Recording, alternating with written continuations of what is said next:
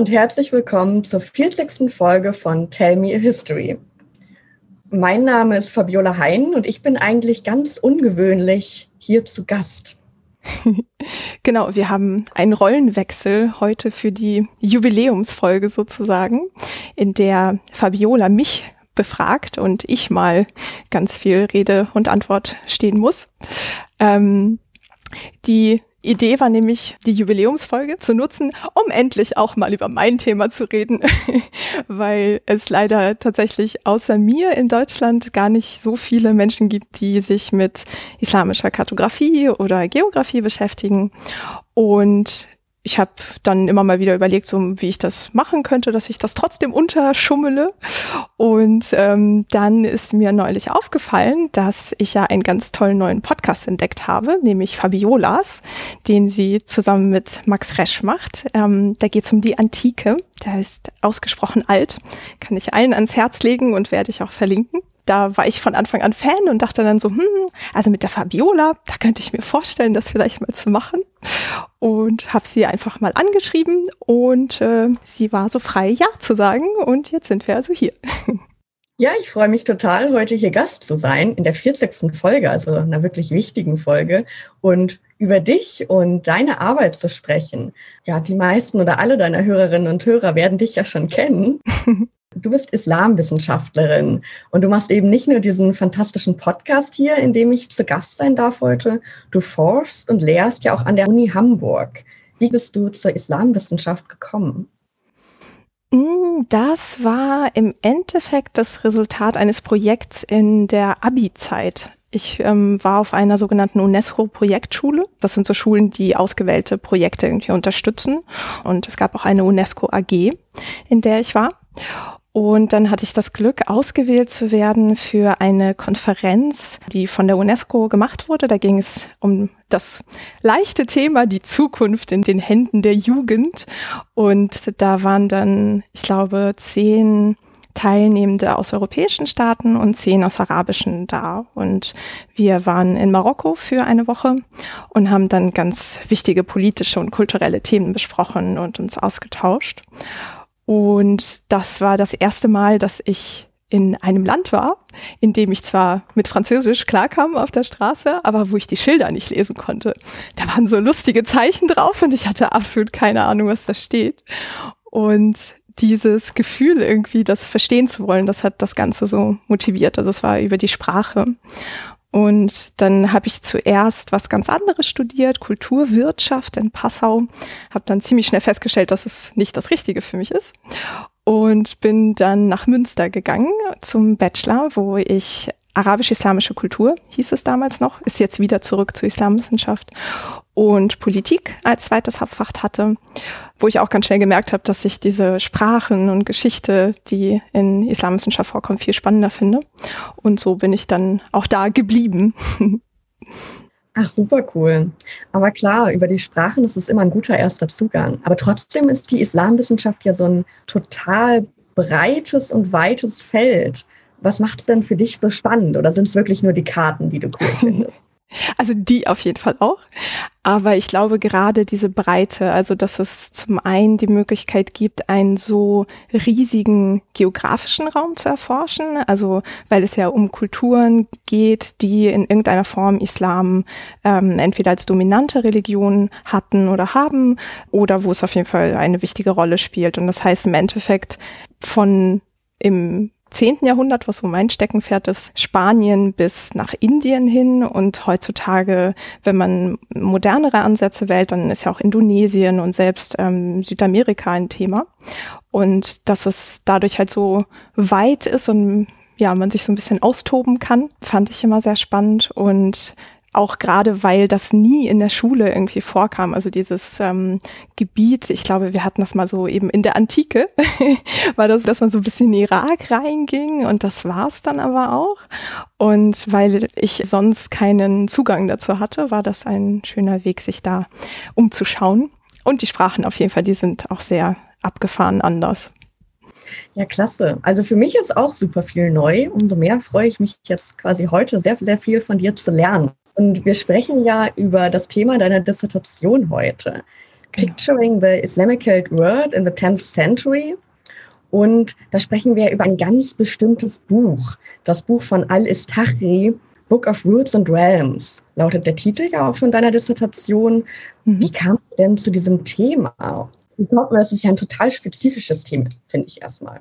Ja, das stimmt. Das hat alles angefangen mit einer Insel, ich habe nämlich auf der Suche nach einem Masterarbeitsthema etwas entdeckt.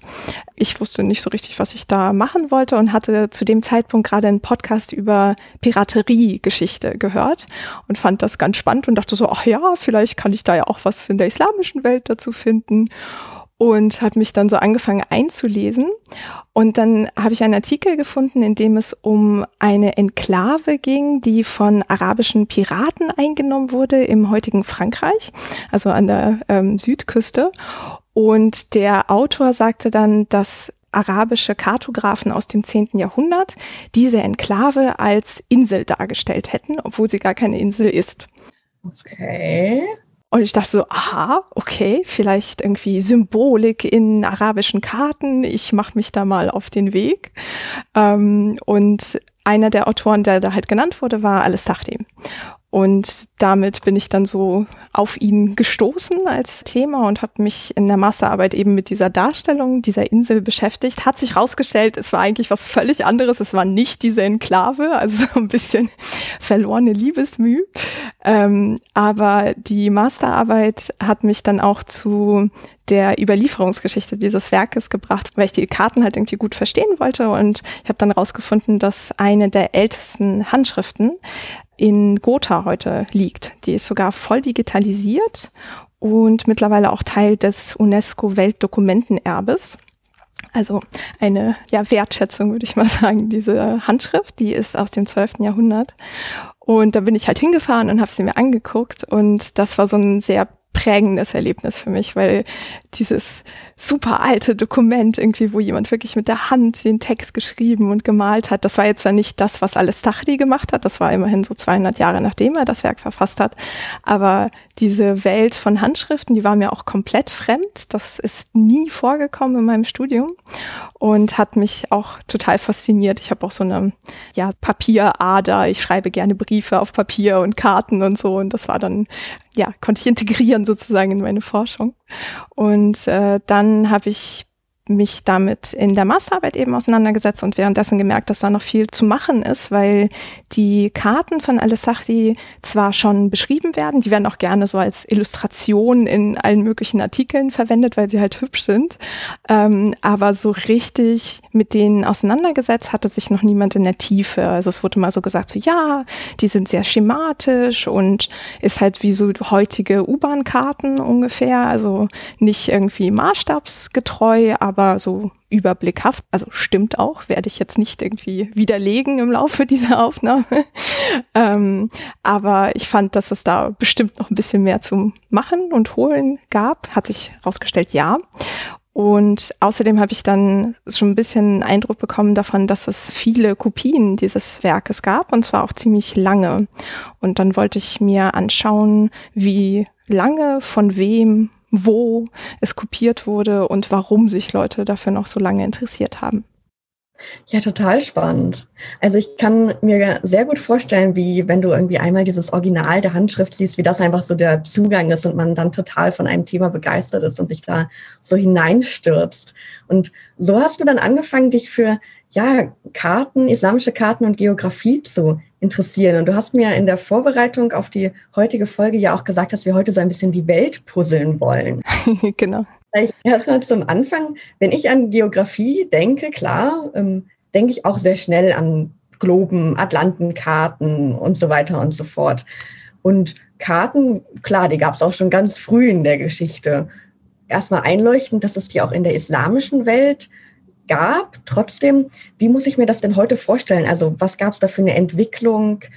Auf was für inhaltliche oder auch zeitliche Ursprünge hat man denn da zurückgreifen müssen oder können? Hm. Also erstmal müssten wir unterscheiden zwischen Karten und geografischen Texten. Die waren nämlich sehr lange nicht ein Werk wie bei Alistachdi, sondern getrennt. Ähm, was geografische Werke, also Texte angeht, haben wir die vor allem ab dem neunten Jahrhundert. Da fangen an, auf einmal sehr, sehr viele ähm, geschrieben zu werden, was vor allem damit zusammenhing, dass das Abbasidische Reich zu der Zeit sehr expandierte oder bereits sehr stark expandiert hatte. Das heißt, die islamische Welt umfasste auf einmal eben von Spanien, also Al-Andalus bis nach Indien ein riesiges Gebiet. Und damit gab es dann auch Bedarf daran, erstmal Informationen über diese ganzen Regionen zu bekommen und genauso über die Nachbarländer. Wenn du jetzt von geografischen Texten sprichst, ist das dann sowas wie ein Reisebericht mhm. oder? Mhm. Genau, ähm, also da gab es Reiseberichte tatsächlich, die sind nicht im Original erhalten, sondern sind dann in diesen Texten im 9. und 10. Jahrhundert und auch später aufgegriffen worden. Ähm, da gibt es zum Beispiel Suleiman den Händler, der nach Indien und China gefahren ist und darüber dann berichtet hat. Ähm, wir haben außerdem Delegationen, die in die Nachbarreiche gefahren sind, um dann Verhandlungen zum Beispiel aufzunehmen. Und die haben dann Informationen auch natürlich zurückgebracht. Dazu gehört zum Beispiel eine Delegation, die nach Konstantinopel geschickt wurde im siebten Jahrhundert.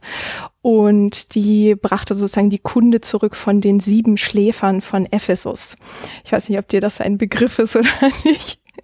Ja, die, die sieben Schläfer von Ephesus? Ja, das ist so eine Legende um eine Gruppe von Christen, die um der Verfolgung durch den Kaiser Decius im dritten Jahrhundert nach Christus äh, zu entgehen, in eine Höhle geflüchtet sind und dort dann wie durch Wunder überlebt haben und jahrhundertelang geschlafen haben und dann, als sie rauskommen, war sozusagen wieder alles in Ordnung. Und ähm, diese Legende gibt's halt auch in den Quellen auf Arabisch dann über die Welt. Genau, und dann haben wir noch, zum Beispiel auch im Koran gibt es so Erwähnungen, die sind eher so kosmologisch, ne? also quasi wie sich Gottes Schöpfung in dem, was wir auf der Erde sehen, spiegelt. Aber da wird auch zum Beispiel das Mittelmeer erwähnt oder auch das sogenannte Persische Meer. Das ist das Rote Meer, der Persische Golf und der Indische Ozean. Das ist sozusagen das zweite große Meer im Islam sozusagen. Ähm, also das sind so ganz viele verschiedene Quellen. Dann in Chroniken werden auch mal bei den Eroberungen der vielen Städte in den ersten Jahrhunderten werden diese Städte halt auch beschrieben. Und dann gibt es auch noch ein anderes Genre, das heißt Fada'il. Das sind so die Vorzüge von und dann gibt es Vorzüge von Personen und dann irgendwann halt auch von Ländern oder von Städten. So, und das alles sind so gewachsene Quellen auf Arabisch. Zusätzlich, das ist ja auch immer ganz wichtig, sind die ganzen Übersetzungen zu erwähnen. Also gerade im neunten Jahrhundert sind ganz viele griechische Quellen ins Arabische übersetzt worden und dazu gehörte auch der griechische Geograph Ptolemäus, der im zweiten Jahrhundert nach Christus lebte und die Geographie geschrieben hat. Das ist ein Werk, das zum einen Koordinaten aus allen möglichen Regionen zur Verfügung stellt. Also 8000 Städte sind da, glaube ich, aufgeführt auf den drei Kontinenten. Also Afrika, ich glaube, das hieß dann Libyen, ähm, Europa und Asien. Und er hat die Welt zum Beispiel auch in sieben Klimazonen eingeteilt. Also es sind im Endeffekt Breitengrade, ja. Aber zum Beispiel dieser Begriff des Klimas ist auch im Arabischen nach wie vor vorhanden. Also das heißt dann Iklim, das ist eine Klimazone sozusagen. Und ähm, dieser Text von Ptolemäus wurde auch übersetzt und der hat auch Beschreibungen davon, wie man Karten zeichnen soll, also eine Weltkarte und Regionalkarten. Allerdings sind da gar keine erhalten in den frühesten Handschriften, die wir haben. Also ist nicht so ganz klar, ob er wirklich welche gezeichnet hat oder halt nur gesagt hat, so ja, so könnte man es machen, aber das ist mir jetzt zu so kompliziert, macht mal selber so ungefähr. Ähm, Genau, also so das zirkulierte alles gleichzeitig und wurde dann im 9., 10. Jahrhundert dann in neue Werke mit aufgenommen. Und bei Al-Istachi haben wir doch jetzt nicht nur Text, sondern wir haben doch auch richtige Karten, oder? Genau, er ist nämlich die erste Quelle, die erhalten ist, die beides kombiniert. Also es gab vor ihm einen Autor Al-Balchi, der lebte eigentlich zeitgleich mit ihm so Ende des neunten, Anfang des zehnten Jahrhunderts. Ähm, und der soll halt auch eine Beschreibung der Welt geliefert haben mit eben auch 21 Karten, genauso wie Al-Sahri.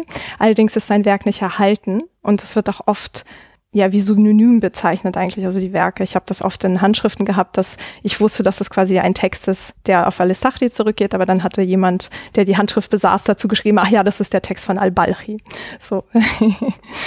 genau. Also die haben das zuerst gemacht. Vor ihnen gab es wohl Karten, aber die sind halt leider nicht erhalten geblieben. Das ist so ein bisschen ärgerlich. Ähm, aber ich habe mir mal die Mühe gemacht, durch diese ganzen Quellen, die ich eben genannt habe, also die ganzen Texte mal zu gehen und zu gucken, was für Karten die erwähnen. Und das ist total spannend. Also wir haben da Weltkarten, zum Beispiel eine, die für den Kalifen Al-Mamun im neunten Jahrhundert angefertigt worden sein soll, die vor allem so Gestirne enthält und wie so eine, ja, sagen wir, wissenschaftliche Weltkarte, glaube ich, sein sollte.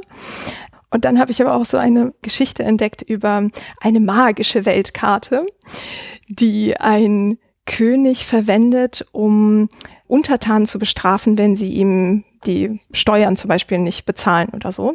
Dann holt er die Karte raus und äh, macht so Löcher mit seinem Finger in die Flüsse und das überschwemmt dann alle Gebiete. Und wenn sie dann wieder brav sind und Geld zahlen, dann legt er den Finger wieder drauf und dann hört die Überflutung auf. So. ähm, das war ein spannender Kontrast zu dieser eher wissenschaftlichen Weltkarte. Und dann habe ich auch ganz viele Verweise auf so, ich würde es jetzt mal Regionalkarten nennen, also vielleicht so Darstellungen von Orten, die kleiner sind. Das sind Geschichten, die sich vor allem um strategische Angelegenheiten drehen, also so um Eroberungen, dass irgendwie einer einfach partout diese eine Stadt nicht einnehmen kann und sich dann Hilfe holt. Und die Hilfe sagt dann halt so, okay, zeichne mir doch mal, wie das so aussieht und ich sag dir, wie du am besten vorgehst. Ach, ist das so ein bisschen tatsächlich eine Karte, um zu wissen, wie ich am leichtesten von A nach B komme oder wie ich strategisch den Weg planen kann? Genau, also der musste da, glaube ich, so ein bisschen so die Flüsse einzeichnen und ja, die gehen leider nicht so sehr ins Detail auf in diesen Quellen, dass man sich da sehr viel noch so selber denken muss. Aber es klang auf jeden Fall so, dass es dann um ja, Geländeanalyse sozusagen ging und wie man dann hinkommt. Und ähm, auch eine sehr schöne Geschichte war, da ging es um die Region Dailam im Süden des heutigen Irans, am Kaspischen Meer ist das. Da wollte ein arabischer Herrscher halt ein neues Gebiet einnehmen, die Dailamiten halt unterwerfen und hat dann eine Delegation hingeschickt, die ihnen halt sagen sollte, okay, unterwerft euch oder wir führen Krieg mit euch. Und die haben so gesagt, oh nee, danke, brauchen wir nicht, ist okay. Und dann rief dieser Herrscher sie zu sich. Und als sie dann ankamen, zeigte er ihnen eine Karte, Sura, komme ich auch gleich nochmal zu, von ihrer Region, von Dailam und sagte so, oh, guckt mal, dieses großartige Gebiet mit seinen wunderschönen irgendwie Feldern und Wiesen, wäre doch schade, wenn das vor die Hunde ginge, wenn ich euch einnehmen müsste. Ja, Werbebroschüre fast. Ja, ich fand die Idee auch so schön, dass es wie so ein, deine Knie sehen so gut aus, wäre doch schade, wenn sie irgendwie kaputt gehen, dann. Und das Schöne war dann, dann haben die gesagt so, ja, du hast recht, so sieht unser Land aus, aber wer auch immer diese Karte für dich gezeichnet hat, hat vergessen, unsere Kavallerie da einzutragen. Also du brauchst uns hier überhaupt keine Drohungen auszusprechen. Und genau, also sowas findet man in diesen geografischen Texten, in Chroniken auch. Ähm, interessanterweise verwenden die nicht einen einheitlichen Begriff für Karte. Also es gibt halt das Wort Sura, was ich eben verwendet habe. Das heißt im Endeffekt Bild kann alles Mögliche sein. Also kann schematisch sein, könnte auch irgendwie eben so eine Landschaftszeichnung sein. Heutzutage wird das Wort Charita verwendet. Ähm, das habe ich in diesen älteren Texten aus dem 10., 9. Jahrhundert noch nicht gefunden oder auch Tamthil, was ja auch Darstellung bedeutet. Also es gibt irgendwie keinen Terminus technicus für Karten oder so. Aber da geht jetzt dann nicht direkt eine Deutung mit einher, irgendwie, was das für eine Art Karte ist. Das ist einfach ein unterschiedlich. Genau. Ja, denke ich mal schon. Also es könnte sein, dass das natürlich mit irgendeiner Bedeutung belegt war, die ich nicht kenne, aber äh, soweit ist es mir noch keine begegnet, ja. Okay, es gibt also wirklich allerhand unterschiedliche Karten. Am liebsten ist mir immer noch diejenige, womit ich Leute verfluchen kann. genau. Was für welche finden wir denn bei Al-Istachi? Da finden wir auf Übersicht angelegte Karten. Das ist eigentlich so das Hauptanliegen bei ihm. Es sind 21 Karten bei ihm, also eine Weltkarte und dann 20 Regionalkarten für jede Region innerhalb der islamischen Welt. Also er teilt die islamische Welt in 20 Regionen ein und jede bekommt ein Kapitel mit Bild. Ist 20 eine besondere Zahl in der islamischen Welt? Also da frage ich jetzt einfach mal so ganz blöd. Nicht, dass ich wüsste. Ähm, ich bin mir auch nicht sicher, warum er ausgerechnet 20 ausgewählt hat. Dieser Autor, den ich vorhin erwähnt habe, Al-Balchi, der ja auch so ein Werk verfasst haben soll, über den wird auch gesagt, dass er die Welt in 20 Teile eingeteilt hat. Ist nicht so klar, ist das jetzt die islamische Welt oder die ganze Welt? Ähm, also es könnte sein, dass Al-Stachri sich hier angelehnt hat seine Vorgänger, also diese ganzen Texte im 9., 10. Jahrhundert, die sind da super individuell. Also es gibt Autoren, die das nach diesen sieben Klimazonen einteilen, die Welt. Dann gibt es welche, die das nach Himmelsrichtung machen, also dass sozusagen Viertel der Welt gibt, die dann der jeweiligen Himmelsrichtung zugehören. Ähm, und dann halt auch Autoren, die irgendwie 16 Regionen präsentieren, 14, das ist sehr unterschiedlich, genau. Naja, dann hat er 20 genommen. Genau, ist eine runde Zahl, auch schön. Aber er ist ja auch nicht eines Tages aufgewacht und dachte sich, jetzt schreibe ich hier mein Buch der Routen und Reiche. Also kann man was über seine Intention sagen oder eine bestimmte Zielgruppe, die er da ansprechen wollte? Das ist sehr schwierig, weil er das nicht explizit macht. Also es gibt Autoren vor ihm und auch nach ihm, die sehr klar sagen, so das hier ist für die gebildete Elite oder für die Menschen in der Administration gedacht, die sehr versiert sein mussten. Also die mussten irgendwie Poesie und Geschichte und auch Geografie kennen. Das sagt alles Dachti überhaupt nicht. Und das Problem ist halt auch, dass wir nichts über ihn wissen. Also sein Name ist der einzige Anhaltspunkt so am Anfang. Also er hat halt sozusagen drei Bestandteile, die so ein bisschen helfen, ihn zu verorten. Zum einen Istachr, der Name, ähm, das ist die ehemalige Hauptstadt des Sassanidenreiches in der Region Fars im heutigen Iran. Die gibt es heute immer noch. Das heißt, er kam wahrscheinlich von da. Und dann hat er auch noch den Beinamen Al-Karchi bekommen und Karch war ein Stadtviertel in Bagdad. Und das heißt, entweder hat er da mal eine Weile gelebt oder vielleicht kam er auch daher, das ist irgendwie auch nicht klar. Ähm, der Text allerdings, also wo er diese ganzen 20 Regionen und auch die ganze Welt beschreibt, da streut er immer mal wieder so persönliche Erfahrungen ein. Also er sagt irgendwie, als ich in Samarkand war, also in Zentralasien, gab es gerade einen Aufstand. Oder als ich an der syrischen Küste war, habe ich Amber gesehen. Das ist so eine Masse, die, glaube ich, aus Pottwalen kommt und für Parfum dann später verwendet wird. Das erwähnt er dann mal. Ähm, oder halt auch, dass er in Mekka und Medina ganz bestimmte Dattelbäume gesehen hat. Mhm. Ich meine, Mekka und Medina ist jetzt nicht so ungewöhnlich. Also angesichts dessen, dass viele die Hajj, also die Pilgerreise vollziehen, reist man tendenziell mindestens einmal im Leben dann doch mal durch die islamische Welt. Aber er scheint es auf jeden Fall vor allem so im islamischen Osten sehr stark gemacht zu haben. Aber es ist nicht klar, in welcher Kapazität sozusagen. Also er hätte Händler sein können, Gelehrter, ist nicht wirklich klar. Ähm, aber angesichts dessen, wie er das Buch aufbaut und was für eine Sprache er verwendet, würde ich sagen, dass es ihm um so eine sehr allgemein zugängliche Enzyklopädie ging. Also es ist total einfaches Arabisch. Also falls irgendjemand anfängt, mal Arabisch zu lernen, sind geografische Texte ideal.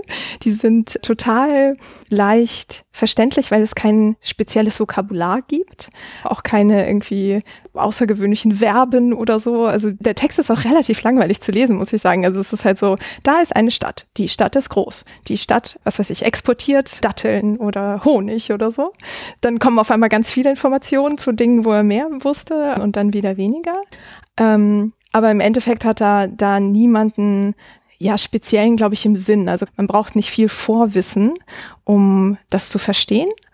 Und das bezieht sich auch auf die Karten. Also die sind auch nicht voller Narrative oder so oder voller Symbole, die wir aus europäischen Karten so im 13. Jahrhundert zum Beispiel kennen. Ähm, die sind im Gegensatz dazu sehr klar, würde ich mal behaupten. Na, aber finde ich ganz praktisch, eigentlich ein guter Hinweis, dass wir so ein bisschen die Sprache lernen können. Also eine ganz einfache Sprache, die uns hier begegnet. Perfekt. Wie ist denn das Werk sonst so von ihm aufgebaut? Das ist auch sehr klar strukturiert nach Regionen. Da ist er tatsächlich sehr innovativ im Vergleich zu seinen Kollegen von vorher. Die hatten oft so, so angefangen mit einer Region, dann haben sie eine Stadt beschrieben, dann haben sie auf einmal irgendwie die ähm, Besonderheiten in irgendwelchen Regionen beschrieben. Also die sind da so thematisch ein bisschen gesprungen. Und Alles Dachri macht das so, dass er alle Informationen, die es zu einer Region, einer Stadt gibt, die packt er in ein Kapitel. Und das macht es halt auch einfacher nachzugucken. Ne? Also wenn ich jetzt irgendwie nach einem Ort suche oder so, dann weiß ich so, wenn ich rausfinde, in welcher Region er liegt, dann finde ich alle Informationen in diesem Kapitel. Aber dann ja tatsächlich auch viel eher auf diese konkrete Nutzung gedacht, oder? Genau, also ich glaube, dass es ähm, sozusagen angelegt ist zum Nachschlagen von Informationen. Also dass ich versuchen kann, mir ein Bild zu machen anhand ganz bestimmter Informationskategorien, die er anbietet und auch die Tatsache, dass die Kapitel fast immer die gleiche Struktur haben, unterstreicht das noch so ein bisschen, dass das eben um dieses Nachschlagen ging. Also es fängt immer an mit einer kurzen Beschreibung, wie die Region aussieht. Also manchmal beschreibt er die Karte ein bisschen, manchmal geht er darüber hinaus.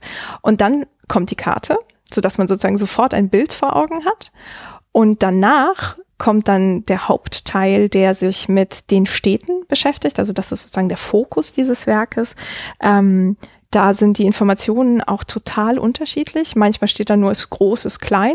Und bei anderen erzählt er, welche Trachten bestimmte Berufsgruppen tragen, welche Gewichtseinheiten es gibt, wann was passiert ist. Ähm, er erwähnt zum Beispiel auch einen Berg im Irak, wo es immer schneit. So, also so ganz verschiedene Arten von Informationen. Würdest du das erklären? Also ist das von wegen, manche dieser Regionen hat er selber bereist oder bei anderen muss er auf schon bestehende Quellen zurückgreifen oder auf anderes geografisches Wissen irgendwie gekommen sein? Ich denke mal beides. Also ähm, angesichts dessen, dass er gereist ist, würde ich mal sagen, dass er vieles selber ausfüllen konnte, aber er hat sich auf jeden Fall auch bei anderen bedient. Also gerade zum Beispiel, wenn es um den Maghreb geht, merkt man, dass er da nicht war oder nicht so viel war auf jeden Fall, weil das so eins der kürzesten Kapitel ist, ähm, während andere Kapitel, wo er vielleicht selber schon war, also eben Fars ist riesenlang, äh, Khorasan und Transoxanien, also Zentralasien, nehmen sehr viel Raum ein. Also das macht so ungefähr ein Drittel des gesamten Werkes aus. Das ist insgesamt auch relativ kurz. Also das ist so in der gedruckten Version zwischen zwei und 300 Seiten lang. Also so ganz handlich eigentlich und die Handschriften, die ich immer so in der Hand hatte, waren auch sehr, ja, mobil, würde ich mal sagen. Also es war klein und äh, fein sozusagen. Na gut, wenn wir das schon mit dabei haben. Genau. Und das hatte tatsächlich auch ein Autor, der mit ihm zeitgleich geschrieben hat und vielleicht sogar auch zu diesem Buch der Routen und Reiche beigetragen hat, die haben sich wohl getroffen mal, ähm, der hat in seinem geografischen Werk erwähnt, dass er immer so eine Reihe von Büchern mit in der Tasche hat, wenn er reist. Also das war eben Haukal und der hat das Buch geschrieben Suratul Ard, das ist das Bild der Erde. Und das ist auch sehr ähnlich aufgebaut wie alles Dachri, hat auch 21 Karten, die werden manchmal auch verwechselt irgendwie. Und äh, genau, der zeigt halt so, dass man auch mit geografischen Werken unterwegs war. Und alles Dachri war es vielleicht auch. Hm. Ach ja, genau. Und dann endet jedes Kapitel mit einem Abschnitt zu Entfernungen zwischen den Städten, die er vorher genannt hat. Das wird oh in Tagesreisen angegeben oder auch in Meilen oder Parasangen. Das sind, glaube ich, irgendwie zweieinhalb Meilen oder so, also so eine antike Einheit. Ähm, und das zum Beispiel ist auf jeden Fall eine Referenz auf einen Autor vorher. Das hatte eben Khuradatbe Ende des neunten Jahrhunderts eingeführt sozusagen, so als eigene Kategorie in diesen geografischen Werken. Ähm, Genau, also insofern sehen wir, dass er sich da bei Leuten bedient, die eben dieses administrative Publikum angesprochen haben und dieser Übersichtscharakter der Kapitel und dann auch der Karten spricht auch dafür, dass es ja wie so ein Nachschlagewerk funktionieren sollte. Und wenn er dann die Regionen beschreibt, macht er das neutral oder schreibt er, was ihm gut gefallen hat, wenn er schon mal drauf gewesen ist? So ein bisschen ein Reisetipp auch mit dabei? äh, das leider überhaupt nicht. Also es ist nicht der Lonely Planet des 10. Jahrhunderts oder so. Also zum Beispiel auch so praktische Informationen finden wir da ein einziges Mal. Und zwar erwähnt er ein Gasthaus in Syrien. Und das war's. So. Das heißt also so, es ist keine Reiseanleitung, es sind auch die Karten nicht. Ähm, aber es gibt eine Region, von der er sagt, so das ist die beste, tollste, die Menschen sind irgendwie die aufrichtigsten und besten. Das ist in Mawara Nahr, also Transoxanien. Also das ist die einzige Region, die er so hervorhebt und es ist auch die letzte in dem Werk, was mal wieder zeigt, dass es wie so ein Nachschlagewerk funktioniert und eben nicht, dass er versucht hat, irgendeine Dynastie oder eine Religion oder so zu pushen oder in den Vordergrund zu stellen. Also er hätte ja auch genauso gut mit Transoxanien anfangen können, wenn sie schon so toll ist. Hat er aber nicht gemacht. und also dieses Ausbleiben von Bewertung ist etwas, was in geografischen Texten sehr verbreitet ist. Also manchmal führen die sowas an, aber es geht ihnen nie darum, jetzt irgendwie so die Welt aus einer bestimmten Perspektive zu beschreiben, wie es zum Beispiel in Geschichtswerken oder so der Fall war, dass man irgendwie Geschichte als Gott gegeben oder als Legitimation für sich selbst genommen hat für die Dynastie, die gerade an der Macht war. Das ist bei Geografie überhaupt nicht der Fall, sondern es geht darum, so viele Informationen und Modelle zusammenzusammeln über die Welt, ähm, wie es möglich Mögliches durch Reisen oder eben Nachschlagen in anderen Büchern. Ja, cool. Also ich bin schon richtig gespannt, ehrlich gesagt. Und du hast doch auch bestimmte Beispiele rausgesucht, oder? Die wir uns jetzt genauer anschauen wollen. Genau. Ähm, ich habe nämlich ein paar der Karten mal herausgenommen, um zu zeigen, was da eigentlich so toll ist an seiner Anordnung. Und zwar sind das Karten aus der zweitältesten erhaltenen arabischen Handschrift, die liegt in Leiden und ist auch voll digitalisiert und den Link werde ich auch noch hinzufügen. Und das heißt, da können sich alle auch noch den Text anschauen und die Handschrift ist auch so toll, weil die so ja auch an einigen Ecken so ein bisschen beschmuddelt ist und nicht so gut erhalten mehr ist. Das sehen wir dann auch gleich an den Karten. Ähm, die verlinke ich natürlich auch. Hat einen Schatzkartencharakter. Ah, ja, es gab leider keine Kreuzchen oder so auf den Karten. Ähm, ja, da würde ich nämlich gerne mit der Weltkarte anfangen und schon von Anfang an so ein bisschen versuchen, den Blick darauf zu lenken, dass diese 21 Karten, die Alistachdi da entworfen hat und in das Werk hinzugefügt hat, alle zusammenhängen. Und zwar in der Form, dass er immer so in die Welt hinein und wieder hinaus zoomt über verschiedene Stufen sozusagen. Und wir fangen auf der äußersten Stufe an, also die Welt, so größer geht's erstmal nicht. genau. Und wir sehen da eine runde Weltkarte, die nach Süden orientiert ist. Also Süden ist oben. Mhm die Form und auch diese Orientierung ist nicht so ganz klar, woher er das hat. Also Quellen vorher, die Karten beschreiben, sei es jetzt bei Ptolemäus zum Beispiel, ähm, bieten verschiedene Modelle an. Also es gibt auch welche, die nach Norden orientiert sein sollen oder rechteckig. Also wo er sich da bedient hat, ist nicht so ganz klar. Runde neu, weil wir haben jetzt ja hier tatsächlich ein rundes Bild. Genau, also es ist rund. Ähm, den einzigen Bezug zu einer runden Weltkarte habe ich gefunden aus dem, ich glaube, ersten Jahrhundert nach Christus, auch bei einem Geografen. Die ist aber nicht erhalten, sondern nur darauf verwiesen worden ist halt immer so ein bisschen schwierig zu rekonstruieren, welche Quellen alles Tachri irgendwie zur Verfügung standen, die wir jetzt halt nicht mehr haben. Und sozusagen für ihn war das wahrscheinlich total klar, dass es rund ist und nach Süden orientiert. Und ja, wir fragen uns so ein bisschen, warum. Ähm, aber was er auf jeden Fall hier aufnimmt, was bei anderen Traditionen in Weltvorstellungen auf jeden Fall schon da ist, ist der sogenannte umgebende Ozean oder so das große Weltmeer. Das ist der Rand sozusagen, wovon nur noch ein bisschen erhalten ist. Also rechts oben sieht man so am Rand so dieses Blaue noch, was so ein bisschen wie so schuppenartig strukturiert ist. Der ganze Kreis war eigentlich blau, aber da ist halt die Farbe abgeblättert. Ja, genau, um das mal kurz zu beschreiben, stimmt, wir haben hier diesen erstmal außen roten Kreis, dann kommt da drin ein blauer Kreis, das Meer finde ich erstmal gut, das Blaue, das Meer, das ist schon mal, wir genau. können hier auf ein bisschen zurückgreifen. Und da drin haben wir dann ja auch ganz viele, ja wieder blaue Flecken und rote Kreise. Da geht's, geht dann richtig die Post ab. genau, also diese beiden großen blauen Bereiche, das sind die beiden großen Weltmeere, die aus diesem großen umgebenden Ozean in die Erdoberfläche sozusagen hineinragen. Das ist auf der rechten Seite das Mittelmeer und auf der linken Seite größer dieses sogenannte Persische Meer, was ja so ein bisschen ist ein bisschen wie so ein Rohrschachtest, diese, diese Karten, so was sieht man da für Muster.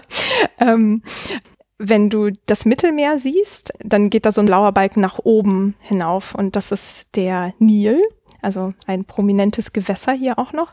Und da setzt dann ja auch in der Ecke dieses andere große Meer an. Und diese Ecke, diese Verjüngung sozusagen, das ist das Rote Meer. Und dann kommt die arabische Halbinsel, dann öffnet das sukzessive in den Indischen Ozean. So. Und ähm, die beiden Meere haben jeweils drei prominente Inseln. Das sind im Mittelmeer ganz außen Sizilien, dann Kreta und Zypern. Und im Persischen Meer sind das ganz außen, ist das Bahrain und dann Kharg und Krishm. Die existieren heute noch also physisch ist das jetzt nicht akkurat oder so. Und hier ging es ihm ja auch eher darum zu zeigen, so in beiden sind drei wichtige Inseln drin und das so ein bisschen wie so eine Balance dann herzustellen. Vielleicht eine Rückfrage. Und zwar hast du ja gesagt, dass die Karte nach Süden hin ausgerichtet ist. Mhm. Und wenn ich mich jetzt nicht ganz mit meinem geografischen Wissen irre, ist doch von links nach rechts, von West nach Ost, wäre dann Zypern, Kreta und Sizilien. Und so ist es ja, glaube ich, auch auf dieser Karte von Al-Istachri. Aber dann funktioniert das mit dem Genordeten ja nicht mehr. Jetzt bin ich etwas verwirrt, oder? Müsste nicht Zypern sonst rechts sein? Ähm, wenn du oder wer auch von den Zuhörern vielleicht mag, jetzt mal eine Karte aufschlägt und ins Mittelmeer guckt, dann sind das die drei, also von Italien aus, äh, da ist Sizilien, das ist sozusagen die äußerste Insel am rechten Rand und dann die mittlere ist Kreta und dann Zypern und dann sind wir auch schon an der Küste von Syrien angelangt. Ist das sichtbarer jetzt oder immer noch nicht so ganz? Zypern ist ja östlicher als Kreta. Genau. Und Osten ist ja auf dieser Karte links. Mhm.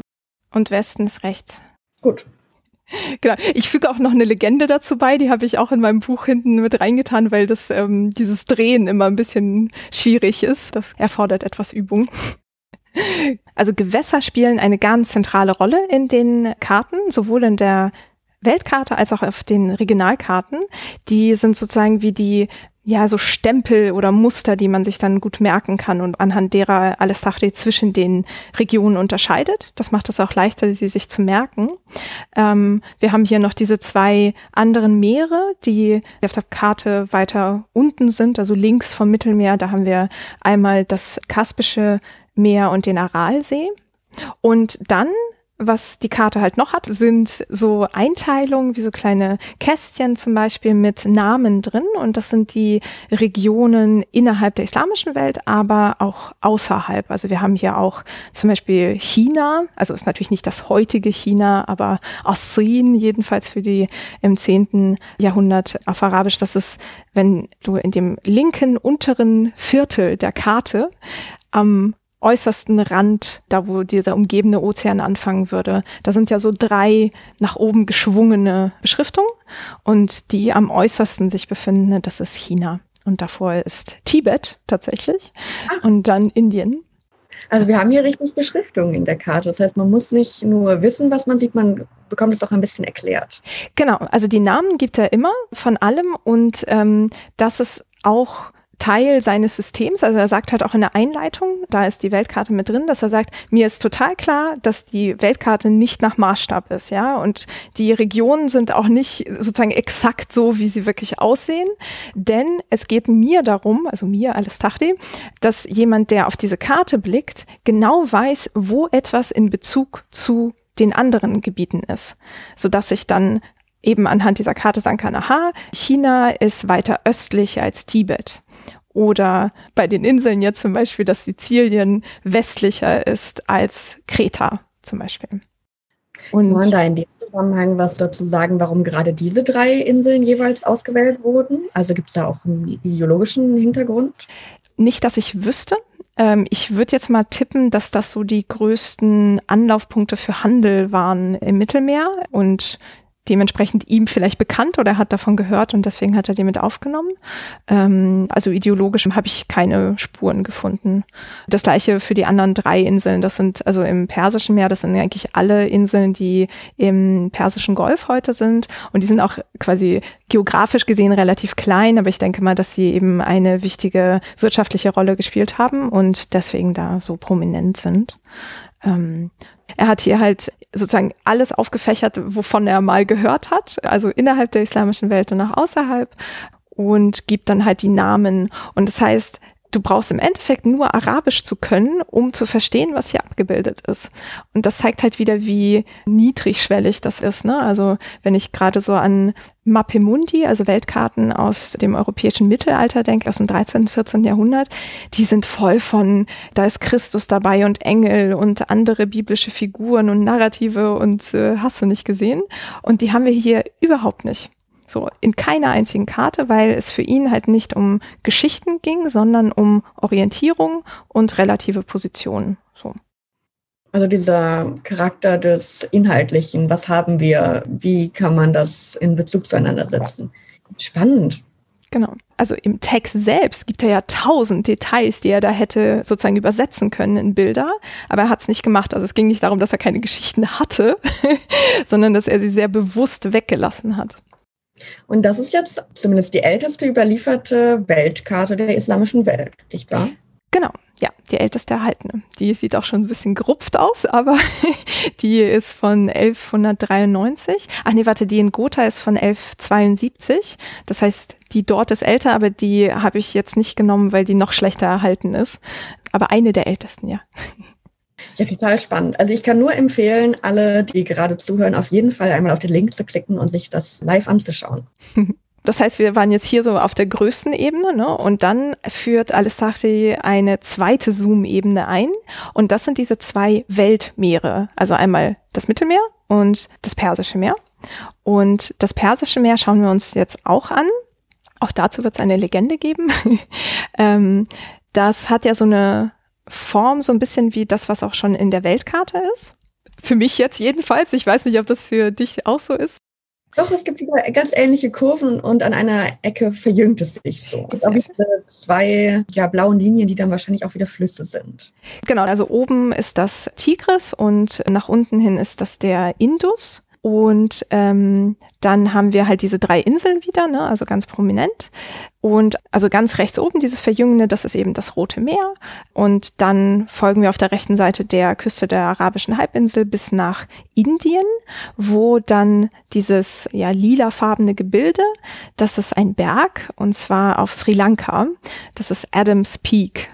Dieser Berg ist ja tatsächlich sehr, sehr groß dargestellt. Ist der auch so groß? Äh, nein, also auch hier kein Maßstab.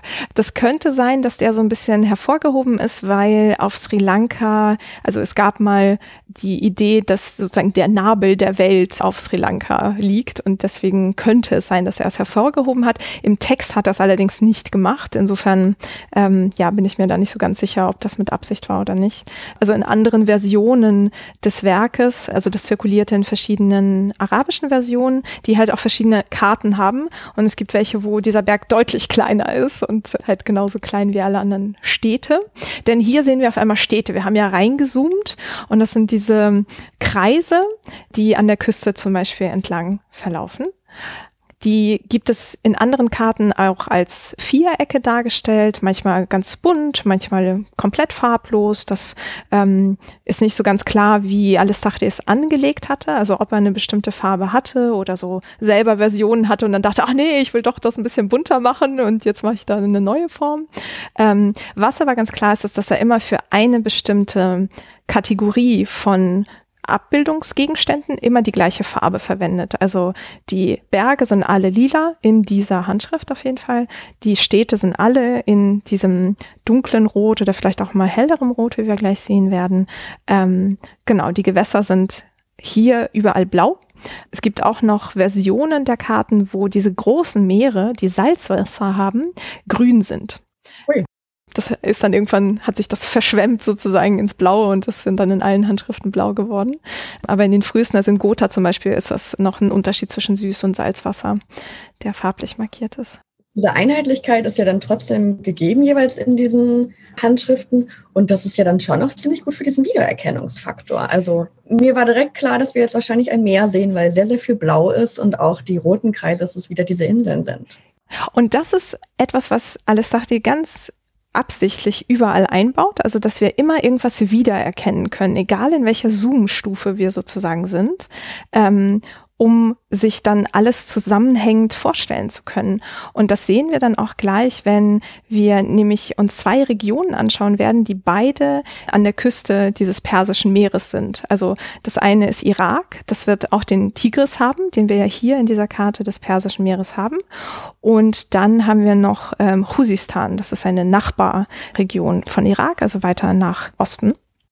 Und das sind ja auch beides dann Küstenstädte, sagst du. Und ja auch auf dieser Karte vom Persischen Meer sind ja diese ganzen kleineren Kreise ja auch alles diese Orte an der Küste. Gibt es einen Grund, dass das gerade die Küstenregionen sind? Ist das vielleicht auch sowas mit einem Handelscharakter, der da herauskommt? Ähm, ja, das kann auf jeden Fall hier eine Rolle spielen. Gerade auch, weil entlang der Küste gefahren wurde in den Schiffen. Also es war ja nicht irgendwie offene Seefahrt, sondern entlang der Küsten waren Städte dort ganz wichtige strategische Punkte. Ähm, das ist auch in anderen, also zum Beispiel in der Karte des Mittelmeeres ist das ähnlich. Also da hat er zwar auch Städte im Landesinneren, aber vor allem an der Küste. Genau, könnte halt eben dazu gedacht sein, diesen Charakter des ja, Meereshandels irgendwie hervorzuheben. Hier sind allerdings in dieser Karte des Persischen Meeres die Regionen nicht gezeichnet. Ne? Also er hätte sie hier auch noch einzeichnen können, genauso wie auf der Weltkarte. Ähm, ich könnte mir vorstellen, dass er es nicht gemacht hat, weil es seinem ästhetischen Vorstellungen widersprach. Das merkt man auch ganz oft und auch im Text sagt er manchmal so, ja, ich habe diese Stadt und die in die andere Karte gemacht, weil das halt irgendwie besser dazugehört oder besser passt und so. Also der hat sich da schon Gedanken gemacht und es musste halt alles ordentlich aussehen. So ordentlich ordentlich, dass man es halt wiedererkennt und was damit dann weiter anfangen kann, um dann die Details nachzugucken. Ein kleiner Perfektionist. Total, ja. Wir zoomen doch jetzt nochmal weiter rein, hast du gesagt. Genau, wir zoomen jetzt erstmal weiter rein und zwar in den Irak ähm, und schauen uns da die Karte an. Da werden wir jetzt nicht alle Details besprechen, aber äh, was ich hier hervorheben möchte, ist erstmal unten. Das ist dieser Balken, der blaue. Das ist natürlich dann das Persische Meer, zu dem diese Region sozusagen sich öffnet. Mhm. Und dann der Balken, der dann hochgeht, das ist Tigris, genauso wie eben in dieser Regionalkarte dargestellt. Und übrigens auch auf der Weltkarte, da ist Tigris auch markiert. Ja, wirklich diesen Wiedererkennungscharakter. Und dass der Tigris so schön gerade dargestellt ist, gut, der verläuft ja auch relativ gerade. Und als ja dieser lange Fluss, finde ich gut, dass er mit diesem Wiedererkennungscharakter uns ja auf jeden Fall hilft beim Zuschauen und Verstehen. Ja, total. Also der Tigris meandert natürlich sehr stark und das ist jetzt hier eine Abstraktion. Das, wie gesagt, sollte ja auch keine irgendwie physisch akkurate Karte sein, sondern eine eben, die diese Verhältnisse aufzeigt. Ähm, und wir haben hier auch wieder Städte, das sind diese Kreise und hier in verschiedenen Farben. Also wir haben diese großen roten Kreise und auch so kleinere graue. Und ganz groß oben entlang, also rechts und links vom Tigris ist Bagdad. Die Stadt war ja auch so angelegt, dass sie sozusagen an beiden Flussufern war und ist. Und in dieser Handschrift merkt man schon, dass es eine Beziehung gibt in der Hervorhebung hier, also diese rot, prominent, groß, ne, Bagdad, und wie viel Raum dem im Text gegeben wird. Das könnte sein, dass das sozusagen wie so ein Spiegel der Bedeutung ist. Ähm, ist auch nicht in allen Handschriften so. Das ist immer so ein bisschen schwierig zu sagen, so, hm, hat alles Dachdi das gemacht oder hat das jetzt der Illustrator gemacht, weil er wusste, wie wichtig Bagdad ist? Also. Schwierig zu unterscheiden. Mhm. Ja. Aber wir haben jetzt hier ja auch mehrere so blaue Flecken und auch recht große blaue Flecken. Ich hoffe, es ist auch wieder Wasser. Richtig, das sind Gewässer und das sind äh, Flussbetten von den verschiedenen Flussarmen sozusagen, auch vom Tigris beispielsweise, auch vom Euphrat dann. Ich bin mir nicht ganz sicher, warum er die in dieser Karte jetzt so groß gezeichnet hat, aber ähm, ich habe zum Beispiel, als ich auf der Suche war nach Karten und wie sie vor Al-Istachri waren, habe ich ein Beispiel gefunden, wo es um die Wasserverteilung im Irak ging und da ging es tatsächlich genau um diese Flussbetten, also wie die verlaufen, wie die Zuläufe gemacht werden und dass die Bewohner Angst hatten, dass da irgendwie zu viel Salzwasser reinkommt, also ähm, dass die hier so prominent sind, könnte auch einfach an der Bedeutung dieser Gewässer in dieser Region gelegen haben. Ja, und ähm, was ich hier auch noch hervorheben wollte, auch in Bezug dann jetzt zu der letzten Karte, die wir uns gleich anschauen werden, ist auch weiter unten auf der Karte, also da, wo Tigris in das Persische Meer übergeht, da ist ja so ein Halbkreis. Mhm. Da ist noch was drin. Genau. Und dieses Rote, das ist eine Stadt namens Al-Ubulla, war auch ein wichtiges Zentrum zu der Zeit, also im 10. Jahrhundert. Ähm, und das merken wir uns jetzt einmal und gehen äh, vorsichtig in die letzte Karte. Die ist wieder leider nicht ganz so gut erhalten, aber das, was ich hier hervorheben möchte, ist auf jeden Fall, glaube ich, noch klar, kann man noch zeigen. Und zwar haben wir hier wieder so ein prominentes Gewässer und also links außen ist wieder das Persische Meer, das dann übergeht in den Fluss, der nach unten abgeht. Das ist der sogenannte Karun-Fluss und der Fluss, der nach rechts oben abgeht. Hast du eine Idee, was das sein könnte? Es ist einfach wieder der Tigris. Richtig. Schon was gelernt. Das ist doch einfach wieder, weil es dieser lange, große Fluss ist. Und da haben wir doch auch wieder diesen Halbkreis von eben, den ich mir merken sollte. Genau, perfekt. Und dann auch Ubulla, da in der Mitte ist jetzt nicht mehr rot und hervorgehoben, aber der Name steht da noch drin. Genau. Und das ist halt so der Clou an diesen Karten. Und zwar, dass Alessandri immer darauf geachtet hat, dass Nachbarregionen gleiche Elemente drauf haben, wie so ein Stück Puzzle im Endeffekt, was du dann vor dem geistigen Auge übereinander legen kannst, um dann zu verstehen, in welcher Beziehung sie zueinander sind. Und das Spannende ist dann auch, dass jede Regionalkarte hat ihre eigene Orientierung. Ne? Also die eine ist irgendwie nach Norden, nach Süden, ist sehr uneinheitlich und war, glaube ich, auch so eine ästhetische ähm, Entscheidung von Alessandri. Aber sobald du sie eben so überlappst, passt das wieder. Und dann hast du halt diese Orientierungspunkte, helfen dir auch, das so ein bisschen zurechtzulegen. Und das hat er einfach mal durch diese ganzen 20 Regionen durchgezogen, dass er halt immer wieder so rein, rauszoomt und du immer Anhaltspunkte dafür hast, zu verstehen, wo genau du jetzt in der islamischen Welt und dann halt auch so in der ganzen Welt bist. Und das finde ich total abgefahren. Das hatte vorher irgendwie noch niemand so ja, gesehen. Voll.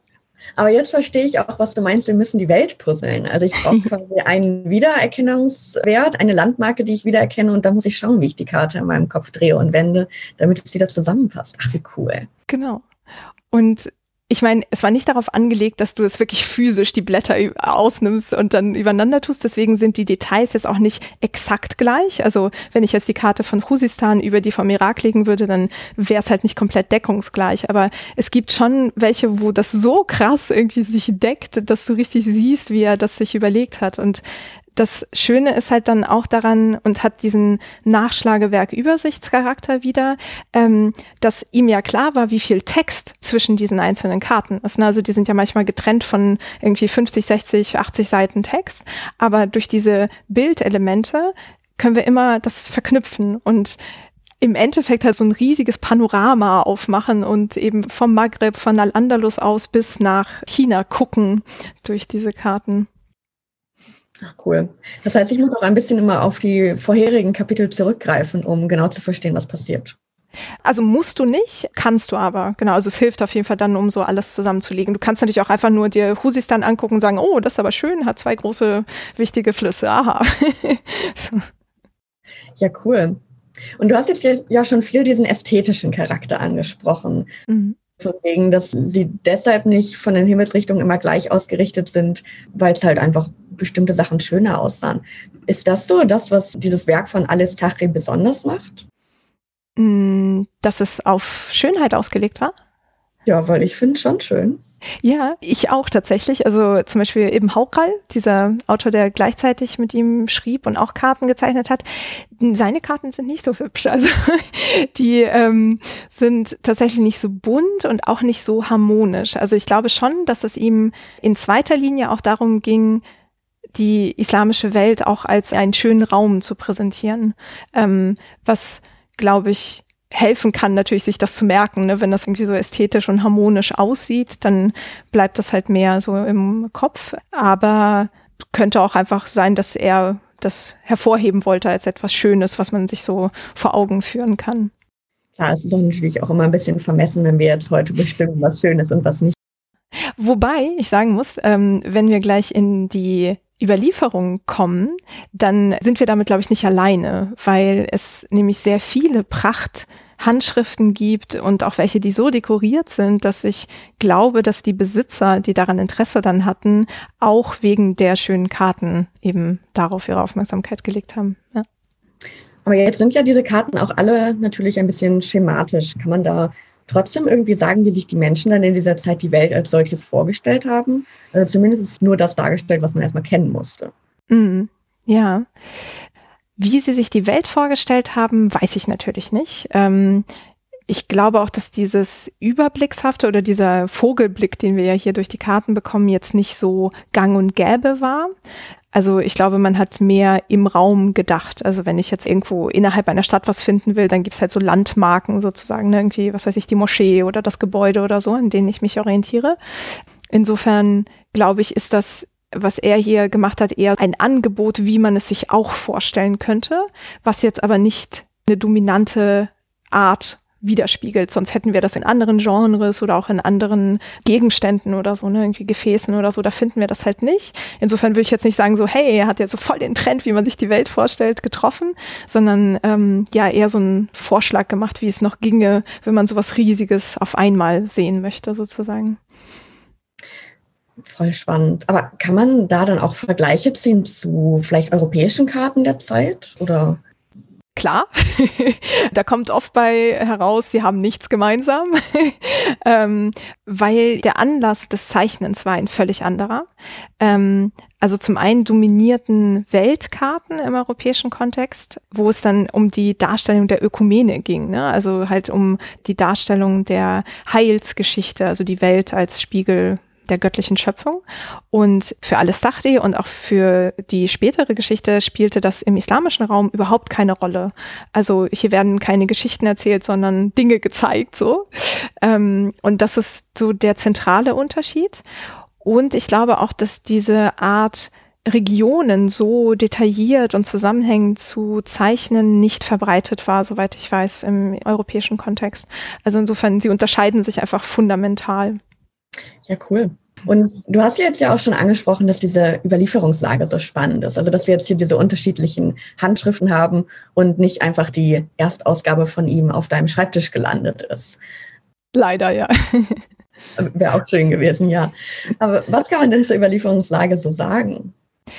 Mittlerweile ganz viel, da habe ich ganz viel rausgefunden. Ähm, also, dieses Werk wurde fast tausend Jahre lang kopiert.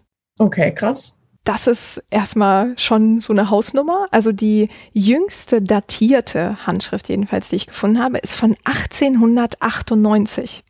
Mhm. So, also da hat jemand dieses Werk gesehen, das war in Ardabil in einer Bibliothek, die bei einem Schrein war und fand das wahrscheinlich schön, das ist jetzt meine äh, Vermutung, und ließ eine exakte Kopie anfertigen, also ohne Veränderungen, ohne gar nichts. Und da haben wir dieses Interesse an dem Schönen, glaube ich, und an der Tradition, einfach weil es halt so unfassbar alt ist. Und ich glaube, dass es so lange tradiert wurde, hat auch damit zu tun, dass es eben so ein Nachschlagewerk ist und eben nicht eine ganz bestimmte Weltsicht oder so präsentiert äh, und dadurch halt etwas neutraler ist und gar nicht aus der Mode kommen kann. Wo wird es denn überall alles tradiert? Also dann nur in der islamischen Welt? Ja, ich weiß von 60 Handschriften, die es heute noch gibt. Oh ja. Das ist ziemlich viel für so ein Werk. Was ich noch gar nicht erwähnt habe, ist Geografie ist relativ marginal so in dem Wissenskanon irgendwie in der islamischen Geschichte. Insofern sind 60 Handschriften schon mal echt gut. Ähm, und ich weiß halt auch, dass es viel mehr gegeben haben muss. Also ich tippe mal so darauf, dass es also 70, 80 gegeben haben muss, weil, wie gesagt, das Original fehlt. Außerdem wissen wir, dass es in drei verschiedenen Versionen zirkuliert. Das heißt, eigentlich fehlen drei Originale mindestens. Und dann ist auch super spannend, dass es übersetzt wurde, und zwar im 13. Jahrhundert dreimal ins Persische und im 16. Jahrhundert einmal ins Osmanische. Man das sagt gerade im 13. oder im 16. Jahrhundert. Also ist da, was passiert da historisch, dass das so relevant wird? Da passiert ganz schön viel. Das sind so zwei zentrale so Dreh- und Angelpunkte. Das 13. Jahrhundert ist gekennzeichnet durch die mongolischen Eroberungen in der islamischen Welt. Also Bagdad wird eingenommen, das Ilkhanat wird gegründet. Dazu habe ich ja auch eine Folge hier schon gemacht. Ähm, also die dann im Iran herrschenden Mongolen bringen sehr viele Veränderungen mit sich. Und eine davon ist, dass Persisch zur Lingua Franca wird. Also sowohl gesprochen als auch dann im Geschriebenen. Also das wird dann so die dominante Sprache des islamischen Ostens. Und in dem Zusammenhang wurden halt sehr viele Werke aus dem Arabischen ins Persische übersetzt und unter anderem Al-Istachlis, Geografie. Und gleichzeitig war das eine Zeit, in der bebilderte Handschriften total boomten. Ja, also wir haben auf einmal Bilder in Werken, die vorher unbebildert waren oder ähm, so ganz neue Zyklen irgendwie von Darstellung. Also dieses Visuelle spielte eine sehr große Rolle bei den Ilkhanen. Und ich glaube, dass das halt auch dazu geführt hat, dass das Interesse an Alistachtis Werk vor allem da war, weil halt diese Karten sowieso schon drin waren, sozusagen built-in Audience ähm, und sie auch noch schön waren. Also die anderen Werke mit Karten aus dem 10. Jahrhundert. Ähm, die wurden zum Beispiel nicht übersetzt, soweit ich weiß. Kann natürlich sein, dass sie nicht zur Verfügung standen im Gebiet der Ilkhane, aber die Tatsache, dass Al-Sachris Werk in drei verschiedenen Städten oder Gebieten quasi innerhalb der islamischen Welt übersetzt wurde, ist schon mal bemerkenswert. Total, also das zeigt ja dann wirklich, dass dieses Interesse da war, dieses Werk tatsächlich weiter noch in mehreren Sprachen rezipieren zu wollen. Wobei rezipieren ist ja ein interessanter Begriff, weil äh, diese Übersetzungen, die haben nichts geändert. Also in einer der drei Übersetzungen wurde etwas hinzugefügt, so eine kleine Geschichte über das Persische Meer. Aber sonst war es im Endeffekt die gleiche Version der Welt, wie Al-Istachri sie im 10. Jahrhundert gemacht hat, obwohl sich seitdem so viel geändert hat. Ne? Das Abbasidische Reich ist zerfallen, neue Dynastien sind an die Macht gekommen und alles Mögliche hat sich geändert. Aber der Text und die Karten sind halt so zeitlos, dass man sich auch noch 300 Jahre später dafür interessieren kann, ohne dass es an Wert verliert. Und ähm, ja, das fand ich sehr spannend, dass das sozusagen also spiegelt diese kulturelle Veränderung und auch das Interesse daran, die Tradition zu bewahren, indem sie den Text so aufrechterhalten, wie er schon im 10. Jahrhundert war. Und im 16. Jahrhundert, das ist auch total spannend, dazu arbeite ich jetzt, das ist sozusagen mein Folgeprojekt, was daraus entstanden ist. Ähm, die osmanische Übersetzung ist in Istanbul angefertigt worden und das 16. Jahrhundert ist ein ganz spannender Moment, wo in Istanbul verschiedene Traditionen zusammenkommen, weil die Osmanen sich so als die Weltherrscher ja positionieren wollen und das bedeutet halt auch, dass man alle möglichen Traditionen sammelt und ähm, adaptiert, rezipiert und dazu gehört halt auch Geografie. Da gab es ganz viele europäische Karten, die am Osmanischen Hof in Istanbul waren, ganz viele Werke aus dem Iran, die importiert wurden und dazu gehörten halt auch Handschriften von Al-Istachli. Und basierend auf einer solchen importierten Handschrift wurde dann die osmanische Übersetzung angefertigt. Aber muss ich mir das dann da dann doch eher so vorstellen, dass ja dieser Sammelcharakter, dieser bewusste Rückgriff auf etwas Altes vorwiegt und nicht mehr dieses, ich pack's jetzt in meine Tasche, um damit loszureißen? Ja, das würde ich auf jeden Fall sagen. Also genau, altes, schönes, ähm, was Teil der Tradition ist, auf die man sich stützt. Und die osmanische Übersetzung allerdings ist, also was den Text angeht, kann ich nicht so viel sagen. Osmanisch kann ich nicht. Ich habe so scannen können, um zu sehen, auf welcher persischen Übersetzung es basierte. Ähm, aber die Karten sind total abgefahren. Die sehen überhaupt nicht mehr so aus wie das, was wir jetzt gerade besprochen haben. Das sind eher so Landschaften, die nichts mit diesem Arrangement und Übersicht und Puzzeln und so zu tun haben. Und das ist ein Merkmal davon, dass in dieser Zeit in Istanbul so viele auch bebilderte Handschriften am Hof zirkulierten und so ganz verschiedene visuelle Traditionen sozusagen zusammenkamen, dass anscheinend der Illustrator sich dachte, ach, ich importiere mal sozusagen so ein paar Sachen, die ich schon mal woanders gesehen habe und interpretiere die Karten einfach mal komplett anders. Ähm, und das ist aber wirklich nur das eine Mal passiert. Es gab dann noch zwei außergewöhnliche persische Handschriften, die sozusagen davor waren. Und das war's. Und das war auch etwas, was, äh, weil du ja auch gefragt hast, was so ne, besonders an der Überlieferung ist, dass von diesen 60 Handschriften, von denen ich weiß, 95 Prozent komplett gleich sind. Also im Sinne von, da sind keine Veränderungen eingebaut worden, weder im Text noch im Bild. Also die wurden wirklich einfach dupliziert von den Kopisten und von den Illustratoren. Ähm, und es wurde auch total wenig kommentiert. Also wir haben andere Genres, in denen ganz, ganz viele Kommentare in den Rändern stehen, neben dem Text, wo Leute irgendwie noch Zusatzinformationen geben oder irgendwie sagen, nee, das stimmt nicht, äh, das und das ist ganz woanders oder so.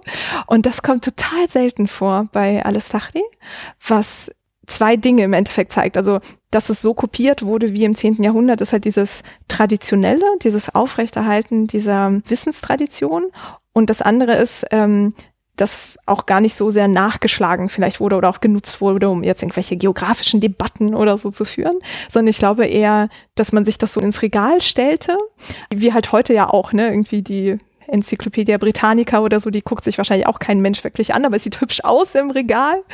Und wenn man das dann doch aufschlägt, dann kann man halt diese schönen Bilder sehen, die dann auch ganz oft mit ganz viel Gold noch sind und ganz vielen Details und so. Also wie so ein Schmuckstück in der Bibliothek.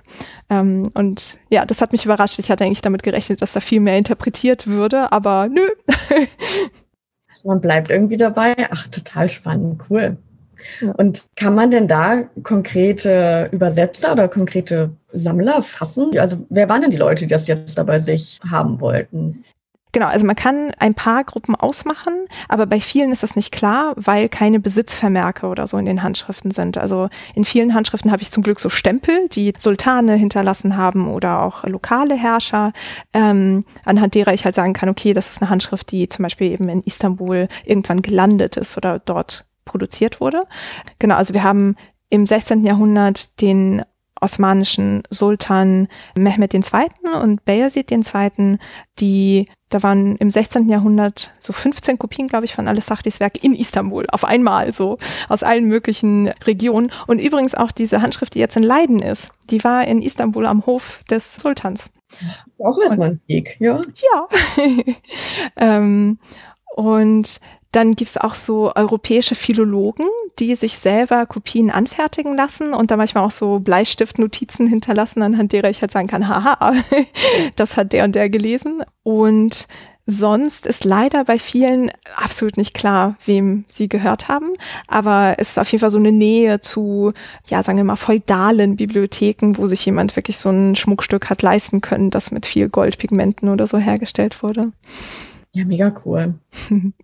Und das ist halt jetzt auch in vielen Bereichen der Welt zerstreut. Ne? Also ich habe eine Kopie in Indien, drei in St. Petersburg, eine in New York City, viel in Europa, viel im Iran heute noch. Ähm, genau, also da konnte ich mir ganz viele schon angucken. Das war ganz toll. Bist du dann auch live rumgereist tatsächlich und konntest dir da schön die Originale anschauen? Wie toll. Ja, genau. Also oft nicht die Originale, weil zum Beispiel im Iran alles schon digitalisiert ist. Also man geht hin und äh, schaut da leider nicht wie in Gotha dann das wirkliche Objekt an, aber immerhin dann die digitale Kopie. Das ist ja auch schon mal viel wert. Cool. Du hast ja gerade angesprochen, dass es für dich jetzt im 16. Jahrhundert weitergeht, forschungstechnisch, oder?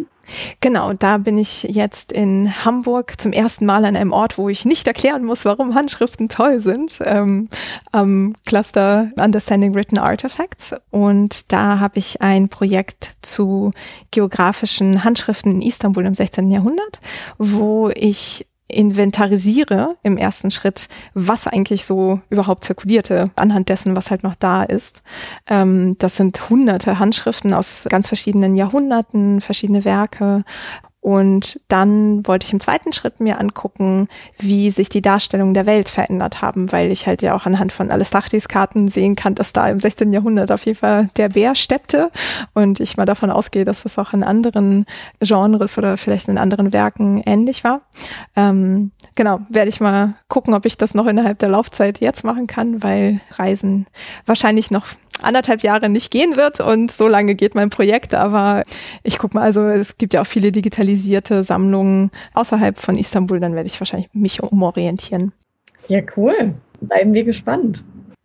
Ne, mir hat total viel Spaß gemacht, heute in die islamische Welt mal zu schauen und dieses Werk von Al-Istachi weiter anzusehen, das Buch der Routen und Reiche. Was haben wir noch nicht angesprochen? Was möchtest du unbedingt noch diskutieren? Mm wir haben schon sehr viel angesprochen, das war super.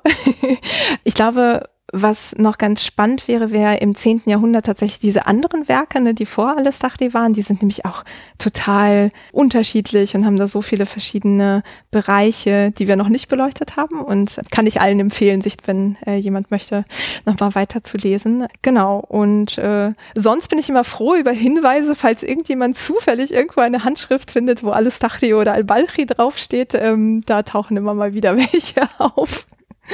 genau, da kann man sich gerne an mich wenden. Perfekt. Ja, es geht also immer noch weiter. Es ist nicht komplett abgeschlossen. Nee, genau. Also ich äh, kriege immer mal wieder tatsächlich so Nachrichten von Leuten so, oh, ich habe hier eine gefunden oder bei Twitter fliegt irgendwas bei mir vorbei und das so, Moment, das kenne ich. Warum steht da der andere Name dabei? Okay. ähm, ja, das ist nie fertig, aber ich glaube, so als Einblick ist mein Buch und halt die Arbeit, die ich dazu geleistet habe, schon mal ein bisschen größer, das Bild, was wir uns von dieser Überlieferung machen können. Und du findest Karten auch immer noch cool oder bist du sie jetzt satt? Ich finde sie immer noch cool. Also ich, immer wenn ich so Tage habe, an denen ich ganz viel Inventar sozusagen in den Istanbuler Sammlungen mache, dann gucke ich mir eine alte Karte an und denke so, ach ja, die Welt ist wieder gut. also sie haben ihre Magie nicht verloren. Das ist schon mal sehr, sehr wichtig und gut. Perfekt. Ja, schön, dann sind wir am Schluss. Und äh, ja, ich möchte dir ganz herzlich danken, dass du das mit mir gemacht hast und für deine tollen Fragen. Ja, danke, dass ich zu Gast sein durfte. Es hat echt Spaß gemacht und ich habe viel, viel Neues gelernt und es war super interessant. Die Welt der Karten, ja.